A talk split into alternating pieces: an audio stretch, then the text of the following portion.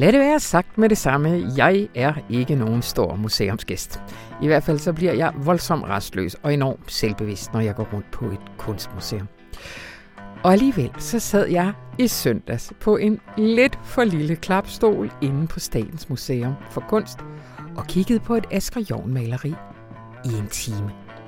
En helt stiv time, uden afbrud, uden at se på min telefon eller tale med nogen. Jeg tror ikke engang, jeg pillede næse. Jeg sad bare der og kiggede. Og så kan jeg endda afspacere det, fordi det var ikke blot til lyst. Det var en del af en, øh, et lille eksperiment, vi havde op på Kulturgangen, hvor vi var fire skribenter, som ikke er fagskribenter ud i billedkunst, som alle sammen satte os foran det samme billede. I begyndelsen var billedet, hedder det, øh, og skulle blive der en hel time. Det er en del af øh, vores serie lige nu, som vi kører, som hedder Moderne Hjerner og kunsten. Fordi vores evne til at koncentrere os er jo under konstant pres fra en stadig mere flimrende og digital virkelighed. Men spørgsmålet er, hvad det betyder for vores kunstoplevelser, og om kunstens langsomlighed faktisk kan være en helende kraft i denne verden i hastig fremdrift. Velkommen til. Mit navn det er Anna von Sperling, og det her det er Radioinformation, hvor vi i princippet har al den tid i verden, vi har lyst til, eller brug for, eller... Men vi skal også videre. Fordi Rune Lykkeberg er her, nemlig også. Og han har, hvad jeg faktisk synes er en ganske rimelig optur. Over at det ikke blev den her uge, at der startede en ny verdenskrig. Men til gengæld så kommer vi jo nok til at se, at det forværrede forhold mellem USA og Iran trækker lange tråde. Lyt med lidt senere. Og så synes jeg, du skal blive her til allersidst, hvor vi har et lidt anderledes indslag, fordi i øh, lørdag her, der bringer moderne tider en række fortællinger fra unge kvinder, der alle har haft en ungdom præget af selvskade. En af dem, hun hedder Anna Lund, og hun var for noget tid siden her inde i studiet og fortælle mig sin historie. Lyt med til allersidst i programmet. Men allerførst så skal vi tale om det nye danske film, De Forbandede År, der har lovet os at være en besættelsesfilm, set blandt andet fra kollaboratørens side. Rigtig hjertelig velkommen til.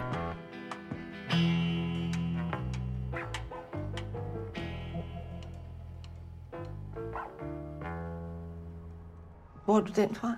Det er en gave. Den sender du tilbage med det samme. Min mor, han er jo forelsket i mig. Min voksen mand forsøger at fordreje hovedet på to pigebørn. Finns det någon möjlighet för att hjälpa oss vidare till Sverige? I Danmark er vi stadig lige forlov, og det gælder også jøder. Det er ikke nogen leg, det her. Jeg vil være med. Der må der være et eller andet, I kan bruge mig til. Skal vi nu til at være en del af den tyske krigsmaskine? Jeg prøver bare at redde, hvad reddes kan. Du har en vidunderlig mand, som gør alt for dig og børnene. Nu skal du ikke gøre det sværere for ham. Sige til din søn, at jeg ikke vil se ham i tysk uniform her i huset. Der er rigtig mange, der har skiftet mening efter alle tyskerne sejre. I disse tider må vi da hjælpe hinanden. Sådan som I snakker, skulle man tro, at jeg er den eneste, der har modstander og skal vindes forræderi. Det her det var et lille klip af traileren til Anders Raffens nye film, De Forbandede År, og velkommen til Anita Brask Rasmussen. Tak. Du har anmeldt den i øh, avisen, og vi vender tilbage til din vurdering. Men øh, allerførst, hvad, hvad handler den om? Filmen handler om øh, fabrikant Karl Skov, øh, som øh, bor på Vestrandvejen i Nordsjælland, og har et øh, skønt liv med en dejlig familie, fem børn og en dejlig hustru, som han fejrer øh, sølvbryllup med. Øh, men så 9. april 1940 sker der det, at landet bliver besat. Og øh, han er jo fabrikant og står så i det her dilemma. Hvad gør jeg? Skal jeg øh, arbejde for tyskerne, producere til tyskerne, eller skal jeg prøve at, at holde min sti ren? Mm. Øhm, og øh, det ender med, fordi han gerne vil undgå konkurs, og faktisk mest af alt tyder det på, fordi han gerne vil undgå, at hans, alle hans ansatte bliver arbejdsløse, øh, så vælger han øh, at blive øh, værnemager. Mm. Og øh, det skaber enorm konflikt øh, i, i hans øh, familie, øh, fordi der selvfølgelig er nogle af hans familiemedlemmer, der er imod, at han gør det her. Øhm, og øhm, så handler det derudover også om en masse af de andre øh, moralske dilemmaer, der mm. indfandt sig der den 9. april. Øh, både i forhold til, hvad gør man, når man er kommet hjem øh, fra øh, vinterkrigen i øh, Finland, øh, og gerne vil kæmpe mod kommunister, øh, mm. så er der jo her en, en mulighed for det, at gøre det også i 2. verdenskrig. Melder man sig så til at kæmpe mod dem igen, mm. så på en lidt anden side den her gang. Ikke? Men ja. der er alle de her moralske dilemmaer, som også bliver plads til. Skal man kaste sig ud i øh, modstandskampen, når man er øh, imod øh, samarbejdspolitikken? Alle de her ting, som særligt samarbejdspolitikken satte i gang af, af moralske dilemmaer i den danske befolkning, ja. øh, er øh, repræsenteret i den her film. Mm. Kan du sige lidt om, hvem er Anders Reffen, og hvad, hvad er ligesom filmens historie? Filmens historie er, at Anders Reffen i utrolig mange år har arbejdet på at få lov til at lave den her film. Arbejdet på at prøve at få den finansieret, øh, og har researchet på den i 20 år, forsøgt at få filmstøtte og så videre. Og endelig er det så lykkedes ham via hans øh, søns øh, filmselskab øh, at få det her lavet. Øh, hans søn? Ja, Nikolas Winding Refn. Ikke? Ja. Og øh, det kan man sige, at den historie er jo næsten mere rørende, end, end øh, filmen er. øh, at det her det er virkelig et projekt, der har betydet meget for instruktøren. Ja. Øh, det ja. er det helt sikkert. Og, og når det har det, så øh, det han selv, også i interviewer og sådan noget, øh, lægger vægt på, det det her med, vi har simpelthen haft for mange heltekvader om det her. Du ved, så har det været fokus på modstandsbevægelsen i Hvidstengruppen, som han selv var medproducent på, blandt andet, eller med Han var instruktør med som på. teknisk instruktør. Teknisk instruktør, ja. men også Flammen og Citronen og nogle, de jo igen. Han ville lave historien, som viste kompleksiteten i besættelsen. Mm-hmm. Er det ikke en øh, ærefuld, øh, hvad skal man sige, ambition? Øh, det er det bestemt, øh, og jeg vil også sige, særligt det at lave en film om værnemageren, synes jeg lyder enormt spændende i sit udgangspunkt. Altså, og det er jo det, øh, som er det særlige ved den her film. Øh, man kan sige, der er lavet masser af dramaer, som handler om mange forskellige ting inden for, øh, for, for besættelsen, men lige det her med at fokusere ned på en værnemager, det er... Øh, ja det er noget forholdsvis nyt. Ja. Øh, så kan man sige, at det der, ikke er, det, der ikke er nyt, det er at lave en film om de, du ved, det, vi forestiller os er tabuer omkring øh, besættelsestiden og sådan noget. For eksempel er det blevet lavet, øh, øh, Martin Sandfleet lavede den her fremragende film Under Sandet, ja. der handler om de de tyske soldater, der efter krigen blev sat til at rydde miner ved den jyske vestkyst. Altså, der er de her øh, film om, som også dykker ned i den her øh, knap så pæne øh, version øh, af sagen, som, ja. som Hvidstengruppen for eksempel handler om. Ikke? Så, ja. øh, så, så de findes, ja. øh, og det er da også rigtigt, at, at filmen her øh, bidrager på den måde. Fordi det er ikke nogen hemmelighed. Du er ikke du, du er ikke så imponeret over øh, resultatet. Øh, nej, det er jeg ikke, øh, men det handler mest af alt om, at han vil fortælle alt for meget med den her film. Ja. Altså, hvis man bare ser ud over det midterspor, som Karl Skov han sætter sig ved, patriarken sætter sig for enden af bordet, så er der faktisk omkring det her middagsbord øh, repræsentanter for næsten alle de moralske dilemmaer, man, øh, man udsættes for under besættelsen. Altså, vi har en naiv, ung dansk pige, der forelsker sig i en tysk soldat. Mm-hmm. Øh, vi har en øh, modstandsmand, der bare gerne vil have noget action og nogle damer, men også er, føler sig moralsk forpligtet til at modarbejde øh, sin fars øh, samarbejde med tyskerne. Så har vi en øh, tidligere Finlands frivillig, der, øh, der melder sig til Frikops Danmark. Og så har vi jo også ude i køkkenet en, der har været i Spanien øh, og kæmpe i den spanske borgerkrig, og så senere kaster sig ind i modstandskampen øh, som er kommunist. Ikke?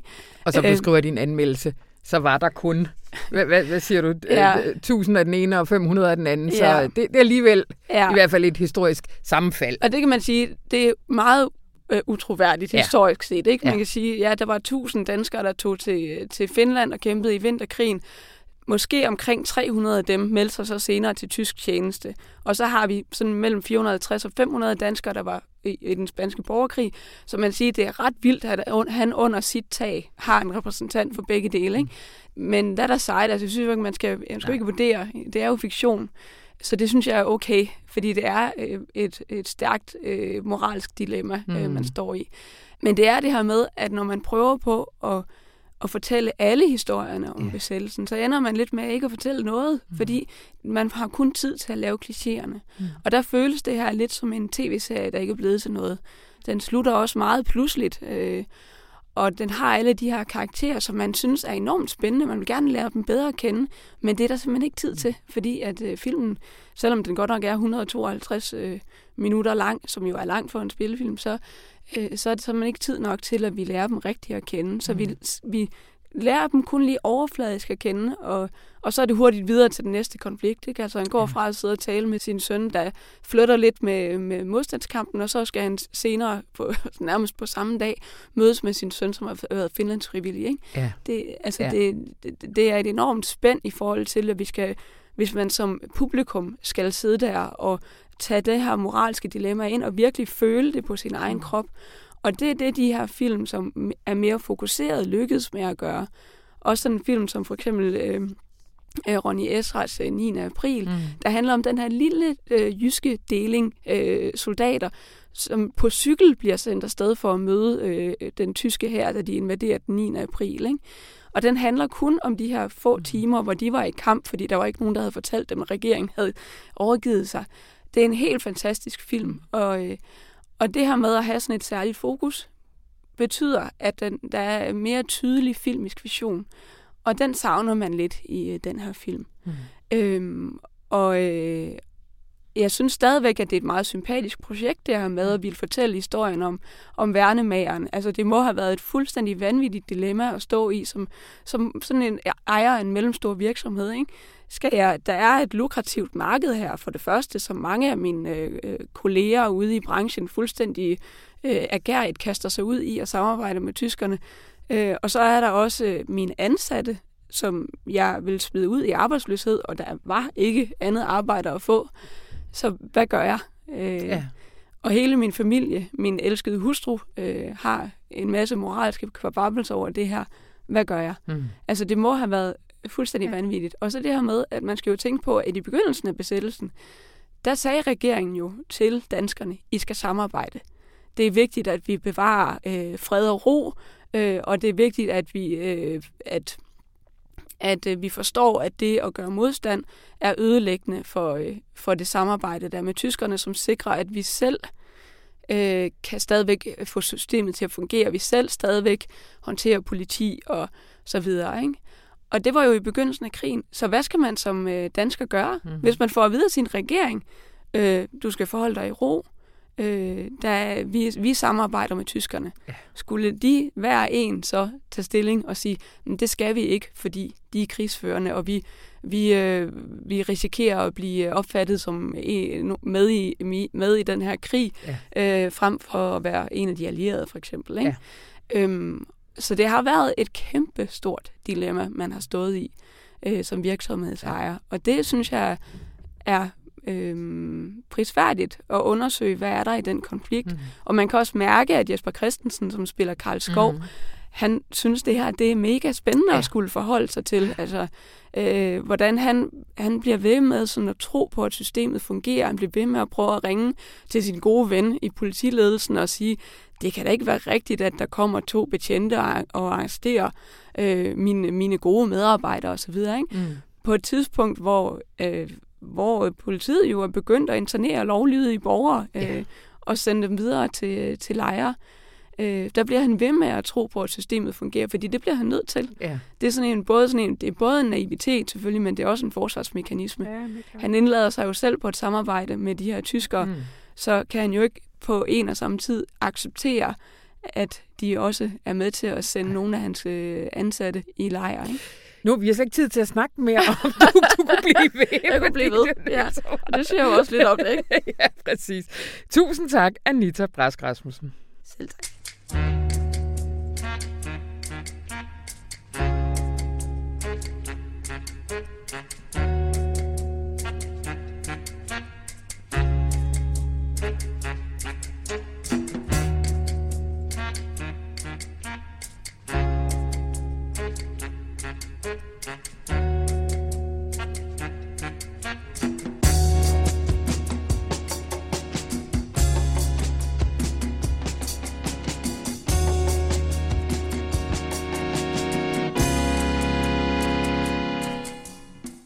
Hej, Rune Lykkeberg. Hej, Anna von Sperling.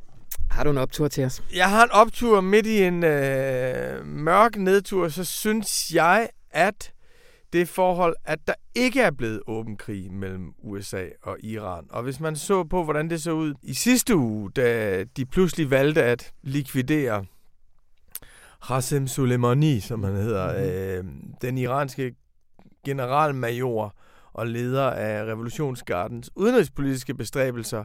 Og da du så så de der 5 millioner i Teheran, der demonstrerede efter ved hans begravelse, mm. eller efter hans død, da du så Trump, som improviserede forfængelighed og slog sig på brystet og spontanitet på stor skala, og så du så vreden i de iranske gader og præstestyret, der var jeg virkelig bange for, at det var lykkedes Trump at fremprovokere noget, som iranerne egentlig ikke ville, mm. som ville være et spektakulært modangreb og store krige, særligt Første Verdenskrig, og berømt for, at der ikke var nogen, der ville den, men de tumlede ind i den, fordi den ene lussing tog den anden lussing, der endte med et spark i nosserne. Og der synes jeg, at iranernes svar, som var spektakulært, også for Iran faktisk, fordi Iran opererer altid by proxy, de er altid andre til at lave deres svineri for dem, så de har, altså de opererer meget, meget sjældent med Irans militær, men at de sendte ballistiske missiler mod to mm. lejre i Irak, og efter alt at dømme jo, med det formål ikke at slå nogen amerikanere ihjel, at de faktisk lavede et angreb, som var et ikke-angreb, og hvor Trump på den ene side jo forlod civilisationen og troede med at udslette historiske mindesteder mm. og, og civilis- civilisatoriske højdepunkter i, i Iran og truede med bål og brand, og amerikanerne nægtede jo den øhm, iranske udenrigsminister Sharif indrejse i USA. Altså jeg synes, Trump forlod civilisationen, så man ligesom blev virkelig bange for, at de bremser, der som regel sidder på selv de mørkeste mænds adfærd, de var væk.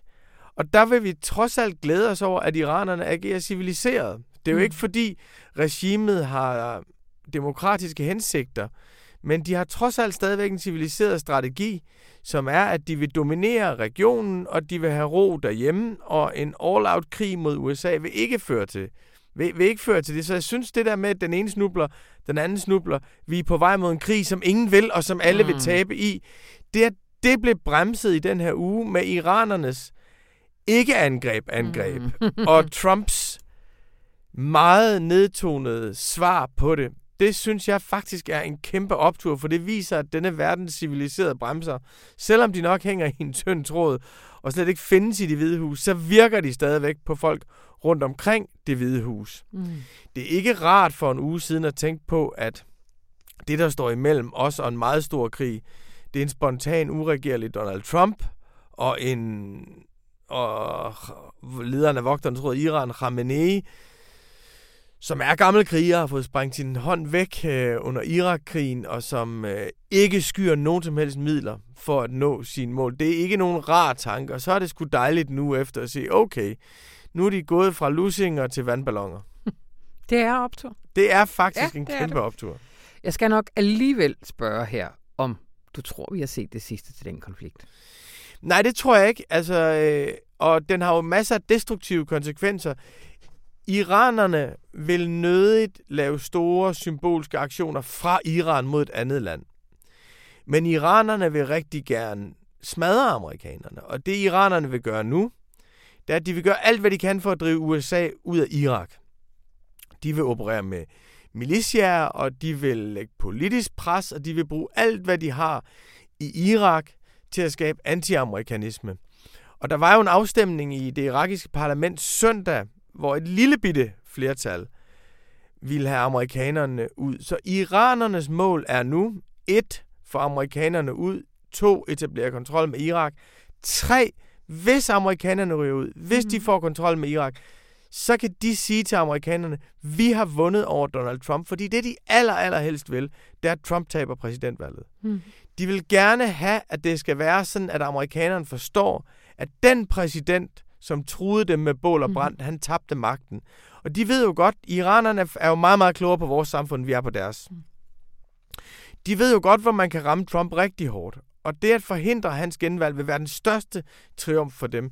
De er jo meget begejstrede for stadigvæk, at den amerikanske præsident Jimmy Carter, han ikke blev genvalgt efter en meget mislykket helikopteraktion i 79, hvor han ville frigive de, øh, de øh, gisler, iranerne havde taget på den amerikanske ambassade. Så iranerne vil, det vil være dirty business as usual. Mm-hmm. Det vil være dirty, men det vil være business as, as usual. Så er der jo en anden konsekvens, som er ubehagelig af det, og det er, at grunden til, at vi er i Irak nu, har jo ikke noget at gøre med demokrati og menneskerettigheder, pigeskoler og Saddam Hussein. Det handler jo om, at om ikke nedkæmpe, så dog begrænse islamisk stat. Obama var jo i modstander af Irakkrigen og ville ikke sende flere tropper til Mellemøsten.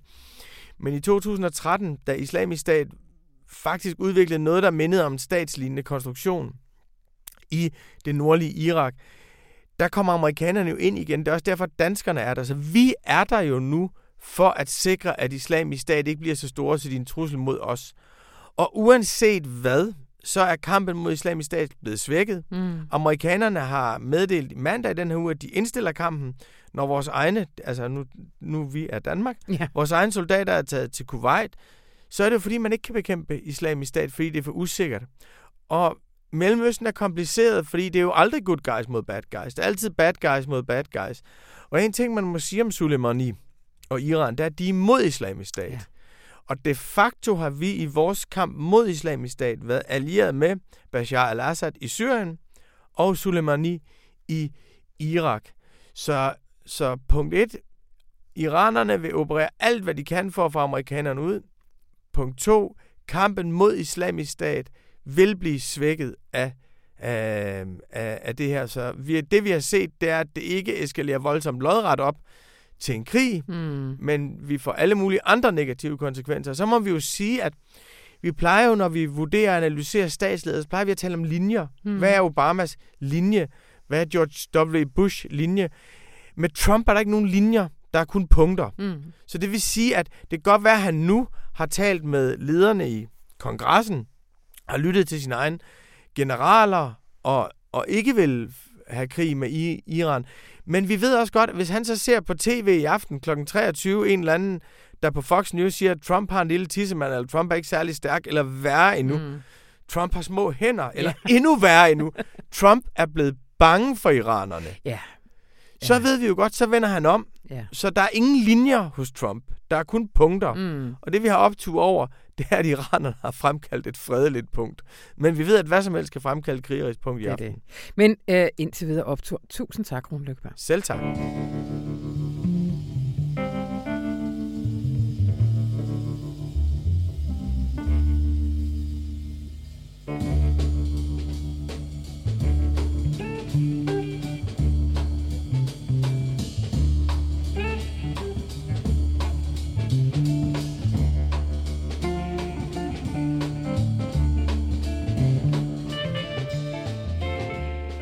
Hej Rasmus Bo Sørensen. Hej. Har du fået læst en uh, god bog i julen? Jeg har simpelthen ikke fået læst uh, nogen af de, uh, tror jeg, fire uh, boggaver, jeg ellers fik i, uh, i julen. Jeg fik uh, Hans Roslings Factfulness, mm. og jeg fik uh, Asger Bøj Hedegaards Spillets Forvandling. Ja. Og så fik jeg uh, Karen Bliksens Den Afrikanske Farm, som jeg aldrig har fået læst, stadig ikke har fået læst. Og, øh, og så faktisk også Tom Buk-Swientys øh, store øh, biografi om øh, Karen Bliksen. Men de ligger alle sammen stadigvæk og, og håner mig. Og håner der er kommet oven i bunken ved siden af dit... Øh, den, den, af, den, den stadig voksende mm. bogbunke ja. af ting, som jeg kun lige har fået, du ved, øh, begyndt på, lige læser, går lidt til og fra og sådan noget. Og det er jo det, ja. som er sådan tror jeg, mange af os har det. Det er jo det. Du beskriver den der den bogbunke ved, ved, øh, på dit uh, sengebord her i... Uh, ja, det var i fredags. Det var fredagens ja.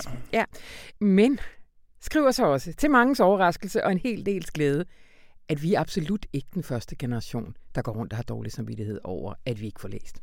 Nej, det er vi ikke. Og øh, altså, øh, jeg har talt med en... Øh, eller lad mig, lad mig begynde med at sige, at den der bogbunke der, ikke, den mm. har jo ligget og hånet mig, som jeg sagde. Mm. Og øh, jeg har tænkt, at det nok var bedre i gamle dage. Mm. Altså, at øh, det er jo nærlæggende tanke, at alt det her flimmer, altså internettet og smartphones og hvad har vi, at det ligesom forvirrer os, flimmer øh, så meget for os, at vi ikke øh, rigtig kan komme i gang med at koncentrere os. Og det var anderledes dengang. Der var bedre tid, og man kunne sidde der i ro, i sterinløse skær, fordybe sig med en god bog og sådan noget. Ja. Men det er bare ikke sandt.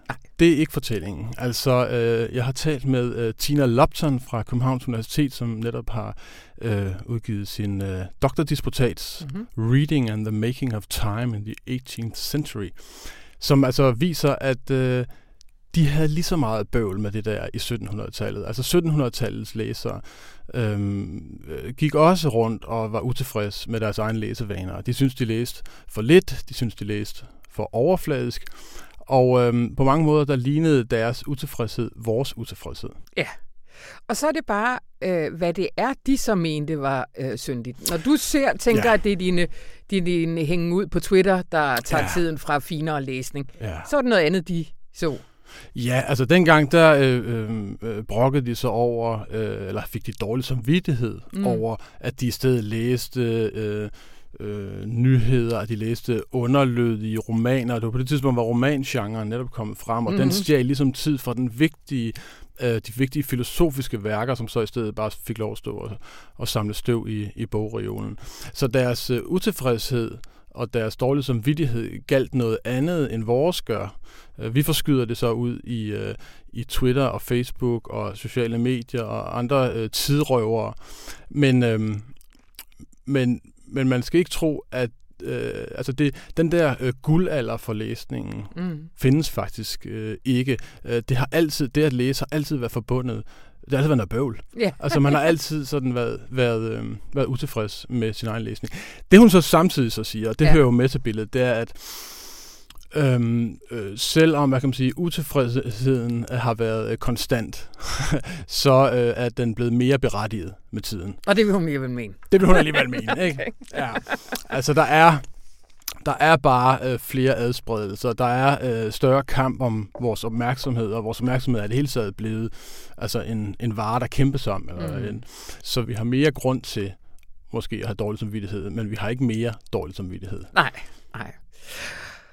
Den her artikel den er en del af en større satsning, vi har op på Kulturredaktionen, øh, som vi har kaldt Moderne Hjerner. Kan du lige fortælle om den? Ja, vi har faktisk kaldt den De Moderne Hjerner og Kunsten, fordi at, øh, at vi forsøger ligesom at, at, at, at stille ind på det her spørgsmål om, hvad betyder det for vores hjerner, at, øh, at der er øh, tiltagende meget øh, flimmer, ikke? Altså, mm. og, øh, og hvad betyder det så for vores kunstoplevelser?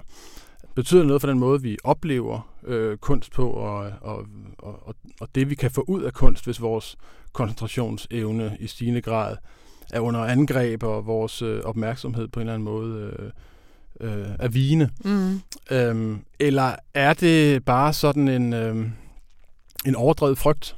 Jeg ved ikke, ja. om du kan huske, at uh, for noget tid siden, der bragte uh, Washington Post en historie, som uh, virkelig fik uh, hvad hedder det, uh, luft under vingerne. Uh, de kunne fortælle, at vi i takt med, at at uh, altså flere og flere jo sidder og kigger ned i deres uh, mobiltelefoner, så er der nogen, der begynder at gro horn i nakken. Mm-hmm.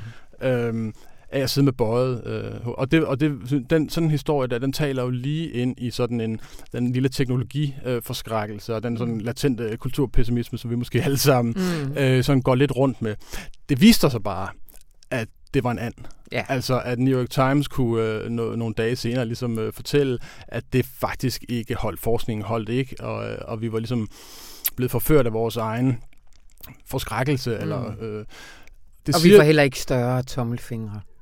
Nej, det gør vi ikke. Men rent faktisk så viser, øh, så viser forskningen, at der sker veje forøget i øh, aktivitet i det center af hjernen, der styrer højre tommeltot. Ja.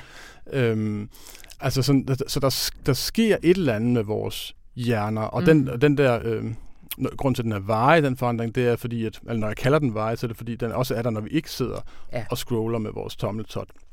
Så der er en eller anden, altså forskningen ved godt, der, er, der sker et eller andet med, med vores mm. hjerner, at vores hjerner er ikke upåvirket af vores brug af teknologi. Mm.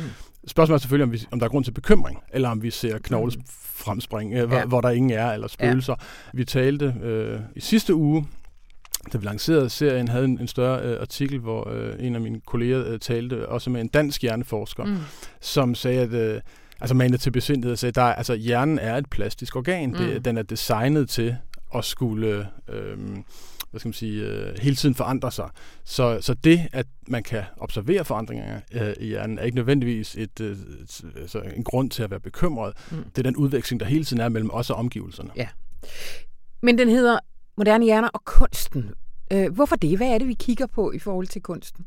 Der er flere ting i det. Der er, mm. altså, kunsten er jo selvfølgelig øh, et af mange tilbud i det store forbrugersamfund. Mm. Så hvad, hvad gør kunstinstitutionerne, hvad gør det kongelige teater, hvad gør øh, museerne og sådan noget, mm. for at lokke folk ind i butikken, altså når der er så mange, øh, så meget guld, der glemter andre steder, øh, hvordan forholder øh, mm. hvad det, institutioner sig så til det? Altså løber de bare hurtigt med, øh, øh, opgraderer på, øh, på teknologi, på øh, digitale løsninger, på sådan, se os, se mig, mm. kom herhen, øh, eller, eller skal de i stigende grad forsøge at stille et andet roligere rum til rådighed? Mm. Altså skal de gå den modsatte vej?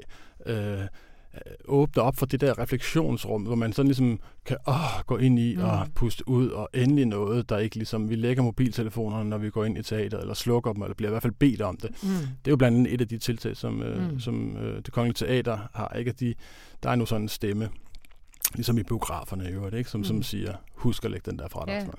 Og i en anden grøft har vi nogle af, af de moderne kunstmuseer, som i stigende grad simpelthen er Instagram-egnet, ikke? at man på en eller anden måde kan fotografere sig selv i en, sammen med en Lige præcis. skulptur. Og... Og der er lavet en undersøgelse, som viser, at vi bruger i gennemsnit, eller den gennemsnitlige museumsgæst bruger 28 sekunder på hvert værk, når han hun går mm. ud og ser på kunst. Ikke? Og det kan faktisk måske lyde som, som meget, men det er jo så et gennemsnitligt tal, og det inkluderer også den tid, du bruger på at læse værkbeskrivelsen mm. osv. Så hvis du lige øh, ganger hurtigt op en gang, så bliver det en hurtig browsing, og det er den måde, som, som, som de fleste ligesom går på kunstmuseum øh, på. Øhm, det interessante er så, at der er et tilsvarende studie, som så er, tror jeg, 16 år, øh, lavet 16 år tidligere, som viser, at der brugte man faktisk lige så lang tid, eller 27 sekunder øh, brugte man øh, på det tidspunkt. Men det, der er sket, øh, det er, at det, man bruger tiden på, har ændret sig. Fordi der er netop rigtig mange, der nu er begyndt at sidde, stå med deres øh, hvad hedder det, telefoner og tage ja. billeder foran det. Så man står ikke sådan, altså kvaliteten af den tid, du tilbringer med kunstværket, er blevet forringet. Du står ikke der øh, fordybet foran, øh, foran et eller andet motiv, og sådan lader det synke ind og påvirke din Nu synes jeg, du bliver normativ, ja. ikke? Fordi, hvad ved vi egentlig om, eller hvad er det at være med et kunstværk? Hvad er kvalitet i den interaktion med et kunstværk? Kan det ikke også være at tage et billede, så kan du gå og kigge på det, eller du kan dele det, og det vil sige, du breder kunsten ud til flere, eller diskutere det i et andet form. Altså, jo. Jo. altså, jo, det, det, kan man, det, kan man sagtens, øh, det kan man sagtens mene. Altså, men øh, i en af, en af de artikler, vi bragte øh, i sidste uge, var der så en, en neurolog, som, øh, som sagde, at øh, man oplever ikke, jeg kan ikke huske hans præcise forklaringer Ej. på det, vel? Men det er noget med, hvor mange sansepunkter i hjernen, der bliver stimuleret af at kigge på et billede, og så kigge på et maleri i virkeligheden. Ja. Og sådan, det er, der, er en, der er en stor øh, forskel faktisk på, hvor mange, altså ud af 100 sansepunkter, så er det måske kun, nej, nu skal jeg ikke sidde her, øh, øh fake news, ikke? Men, men der, er, der er stor forskel på, ja. hvor mange af de sansepunkter, der bliver aktiveret og påvirket, øh, afhængig af, om du ser det live, står foran det, og, eller om du sådan har taget et billede og genbesøger det senere, ikke? Vi har jo prøvet ja, at se, om vi har vi. Rent, lidt meget uvidenskabeligt har vi lavet et lille eksperiment, hvor at vi er fire skribenter fra Kulturredaktionen, som er gået ned på Statens Museum for Kunst og sat os foran Asger Jorns Im Angfang i begyndelsen. Var das Var Bild. das Bild. Ja. Æh, det er tysk. Det er det. Æh, udvalgt af SMK. Vi ringede til dem og spurgte, hvis der er et billede, man virkelig kan få mange lag ud af ved at glo længe på det, så er det den. Nå, der sad vi hver en time. Ja, det gjorde vi. På hvor, en, det var lang tid, ikke? ja, jo, men jeg, jeg frygtede, det var længere. Ja, det er godt følge dig i. Øh, man kan i fredagsavisen læse hver vores lille oplevelse af at sidde og stige på et maleri i en time. Ja. Øh, og vi, jeg fik mig et lille syretrip, du tog en lille walk down memory lane. Ja, det gjorde jeg. Ja. Jeg kom tilbage til øh, ungdommen. Ja, Ja. Øh, meget forskelligt, men var det en god oplevelse? You tell me. Nej, jeg spørger dig. jeg, jeg, jeg, synes, jeg synes Jeg faktisk, det var... Ja, det er også rigtigt. Ja, jeg synes, det var... Altså, som du selv siger, så var det eksperimentet gik ud på, hvis, hvis øh, man i gennemsnit bruger 28 sekunder for en billede, hvad sker der så egentlig, hvis man sætter sig ned og bruger 60 minutter for en billede? Altså, bliver oplevelsen så meget, desto større, ikke? Jeg ved ikke, jeg oplevede det, at øh, jeg startede med at sidde og kigge på det, maleriet, og øh, jeg kunne slet ikke sådan tage det ind, fordi det var, det var som om, at øh, det, det, farverne flød bare ud i sådan et... Jeg blev nødt til at fokusere. Altså, jeg blev nødt til Mhm. simpelthen at dele billedet op i systematisk øh, tilgang til det, ikke? Dele det op i seks felter, øhm, og så starte, nu tager vi det øverst i venstre hjørne, hvad sker der egentlig deroppe? Og, sådan. og så er det klart, at jo længere tid man så sidder sådan rent faktisk og med et overskueligt felt og, og sådan øh, under, med et undersøgende blik, Ja. så er det, at der lige pludselig øh, dukker alle mulige figurer og, sådan noget op, som man egentlig ikke havde, som man jo bare ville være skøjtet over, hvis man havde brugt de der 28 sekunder på det eller sådan, ikke? Ja. Øhm, så, øh, så, så jo, altså, øh, jeg, jeg synes, jeg... Men det var så faktisk ikke det, der gjorde indtryk. Mhm. Altså det, at der så dukkede ting op, fordi det ved jeg ikke, det så bliver sådan lidt kunst som en rebus, ikke? Mm, Mm. Altså sådan, og der mm. var et ansigt, og der var en skov, og der var en himmel og sådan noget. Ja. Lagt sammen, så bliver det noget med øh, genesis og øh, skabelsesberetninger. og. Altså det, det, var Mm. sådan, det var ikke der, oplevelsen var fra, men det var mere med egentlig sådan at sidde øhm, og lade tankerne øh, Mm. tage en ordentlig lang tur i sådan et roligt rum foran maleri, der ligesom bare bliver sådan en eller anden projektionsplade, eller sådan Ja, noget, ikke? og så bliver ja. sådan et øh, Rorschach-test Ja. at sidde, Ja, og sidde der. Men jeg blev nødt til at spørge, hvordan havde du det med det? Øh, jamen enormt fedt. Altså, fordi jeg øh, vidste godt på forhånd, at min store udfordring ved at gå på museum, det er, at jeg bliver restløs, og så bliver jeg samtidig vildt selvbevidst. Hmm. Så det der med, hvor længe skal jeg stå foran det her billede? Hvad skal jeg med min krop? Hvordan, altså, det, øh, det gør, at jeg ligesom får lyst til lidt at storme igennem det. Og det der med at sætte sig ned, så følte jeg en enorm ro ved, at jeg vidste, at jeg skulle være der en time. Ja. Altså, så, så øh, altså, det, det vil jeg virkelig gerne anbefale videre. Det, en time er måske lidt meget, men man kunne godt gå ind på et museum, og så kan jeg forstå, at de faktisk også sætter stole og bænke foran de billeder, som de mener, man skal dvæle lidt ved.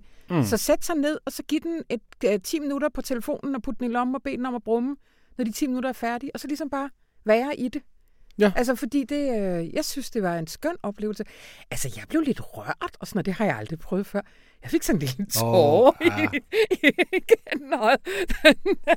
Og det vil jeg ikke lægge for meget i. Øh, nej, nej, nej, der, jeg der har- er tårer, Anna, det er jo Ja. bare en historie for sig. Jeg har relativt lidt til tårer, men jeg har aldrig prøvet, at et Cobra-maleri fik Nej. Nej. noget sådan op i mig. Altså, Nej. der, øh, der, der, der synes jeg var langt ned, men, men da jeg ligesom gav den sådan lidt... Øh, jeg lod mig bare sådan ligesom flyde ind i det. Ja. Igen Rosa-test. Der kom jo nok nogle ting ud op, der overhovedet ikke handlede om maleriet, men handlede om mig.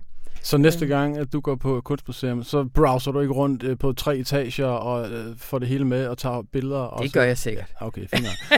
Du er bare menneske, trods alt. ja, præcis. Men jeg gad faktisk godt lige ind og besøge det der igen. Det ville også være sjovt at være lidt væk, og så komme ind og se billedet igen, og se, om man ligesom ja. har det sådan, hej, Ja. ja. old pal. Ved du hvad, vi, gør, vi laver den aftale en gang om året, det er rigtigt. som sådan en form for nytårskur. Så tager vi ind, og så ser vi Ja. Jorns. Lad, lad os gøre det. Ja. Øh, den her serie, den fortsætter... Øh, De næste uger. De næste uger. Ja, og der er masser af ting at se øh, frem til. Vi Kan taler du, med, kan du, Ja, vi, vi taler blandt andet, vi har sådan en lille serie i serien, hvor mm. vi taler med en øh, filmklipper og en øh, tv-tilrettelægger og en øh, øh, musikproducer og en krimiforfatter mm. Om, hvordan har øh, vilkårene ligesom ændret sig med tiden for dem. Hvad skal man gøre for at holde på et øh, flygtigt øh, publikum øh, i en øh, digital tid? Øhm, de står ud for nogle, de står over for nogle af de hvad skal man sige, samme øh, udfordringer, som ja, museerne og teaterne gør. Ja. øh, er det samlet et eller andet sted, hvor man kan tilgå det? Det er det. Det ligger selvfølgelig i en lækker pakke på øh, information.dk Mm. øhm, i øh, under serien øh, De moderne hjerner af kunsten. Så der kan man gå ind og så læse alle elementerne. Skønt. Tusind tak, Rasmus Bo Sørensen. Så også lidt.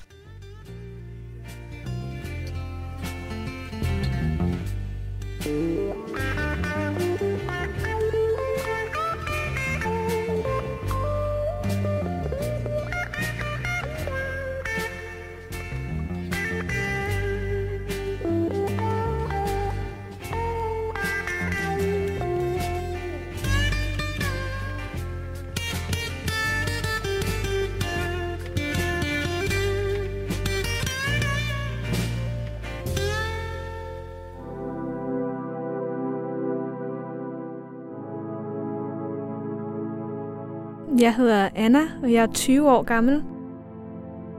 Lige nu har jeg sabbatår, inden jeg skal starte på universitetet næste år. Og jeg har kæmpet med selvskade tilbage, da jeg gik i gymnasiet. Og det kæmpede jeg med i to år. Altså det er jo alt, der inkluderer at gøre skade på kroppen øh, fysisk. Og for mig har det været alt lige fra at skære i mig selv til at slå hånden hårdt ind i væggen, til at øh, altså holde vejret så længe, at jeg blev dårlig.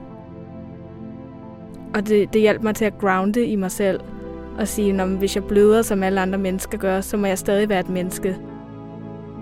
Jeg følte rigtig meget, at verden ikke var virkelig, og at jeg ikke var virkelig, og at jeg skulle bevise over for mig selv, at det her, det var ikke bare en film, hvor alting foregik. Det var et rigtigt liv, der skete rundt om mig. Så det gav mig en form for ro i at være den, jeg var. Og så kontrollen over, at jeg kunne sige, at det er mig, der bestemmer over mig selv, og det er ikke min krop, der bestemmer over mig. Jeg kan tage kontrollen. Vi var på studietur oppe i Brorfelte, og der var jeg ude at løbe, mens de andre øh, lavede aften slap af. Og det regnede, og så var der det her helt særlige lys, da jeg kom ud i sådan en lille lysning, hvor der stod en ensom bænk, sådan en med et bord og bænke på hver side. Jeg stoppede fuldstændig, øh, frøs der, hvor jeg stod, og bare tog ind, hvor smukt det var at se på. Det var den sidste dag, jeg selv skadede, fordi det gik op for mig, hvor smukt livet kan være, og hvor smuk hverdagen kan være, og det er de helt små ting, som bare kan betyde rigtig meget. Jeg talte med min mor om det, øhm, og vi har haft en samtale før, men hvor det ikke rigtig, altså jeg lovede hende, at jeg ville stoppe, og så gjorde jeg det bare i skjul. Men der sagde jeg ligesom til hende, at nu var jeg klar til at tage det næste step og gå ud af det. Jeg er blevet diagnosticeret med skizotypisk sindslidelse, som er en form for skizofreni, men hvor man ikke har en psykose.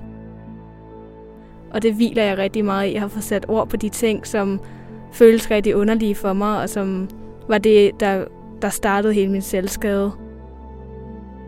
Og det har været virkelig rart, så det er jeg i behandling for nu.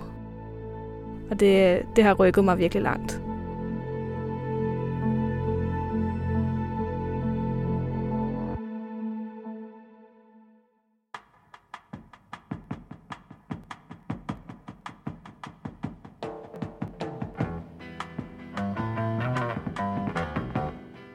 Det var, hvad vi havde valgt at bringe fra denne uges aviser.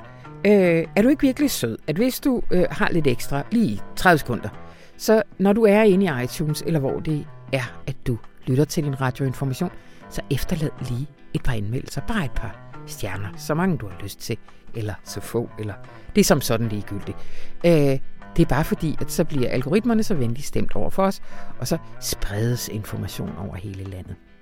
Mit navn det er Anna von Sperling, og det her program det var redigeret af Astrid Dynesen. Ha' en rigtig dejlig weekend, og det kan anbefales at uh, kigge forbi dit lokale kunstmuseum og sætte dig ned foran et billede. Og giv det en eller anden tid. Det behøver ikke være en time, det kan også være et kvarter. Jeg vil faktisk anbefale, at man spurgte øh, vagten for eksempel. Øh, hvad for et billede tror du, at jeg kunne sidde længe foran? Og så prøv så bare indstil 20 minutter på din telefon, eller put den i lommen, og så, så giv dig hen til det. Det er rigtig sjovt.